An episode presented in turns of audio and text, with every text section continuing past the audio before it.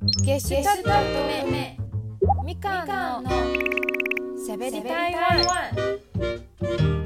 北海道のスパークルリスナーの皆さん松尾さんおはようございます。早安今週私台湾在住のバンドゲスタルト乙女のギターボーカルみかんですが、えー、台湾の音楽文化グルメなど今の台湾情報をお伝えします。今回は台湾のお茶についてお話しします、えー、台湾ではいろんなお茶がありますがそれぞれどんな種類があるのか、えー、紹介いたします。台湾の島の中央には南北に走る山があり、えー、山のさまざまな場所でお茶が作られています。えお茶の名前の多くはえその産地の名前から来ています。中でも有名なのが阿里山、三林溪、D 山の3つの着です、えー、山の高さが高くなるほど環境が違って味、香り、そして値段も高くなると言われております。台湾のお茶は発酵程度によって違う風味で多くな種類があります、えー、緑茶、ウーロン茶、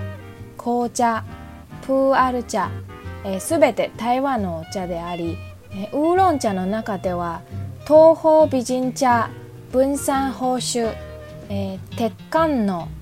東京ウーロンが全部半発酵茶で代表で有名なお茶と知られております。私は小さい頃からよく家族にお茶を飲ませられて、えー、小さい時からお茶が好きです。親戚のおじいさんの、えー、家に行った時にみんな集まってしゃべる時によく茶器でお茶を入れて一緒に飲みます。大きくなってもお茶が好きでよく飲み物屋さんでウーロン茶ミルクティーや、えー、緑茶ミルクティーを頼みます。ラジオでお茶の風味を皆さんに伝えるのがなかなか難しいことじゃないかなと思ってまして味わえないお茶の風味を音楽を例えるとどんなアーティストのことを思い浮かぶか、えー、話してみます。発酵程度が低い方から高い方まで紹介します。まずは、えー、緑茶。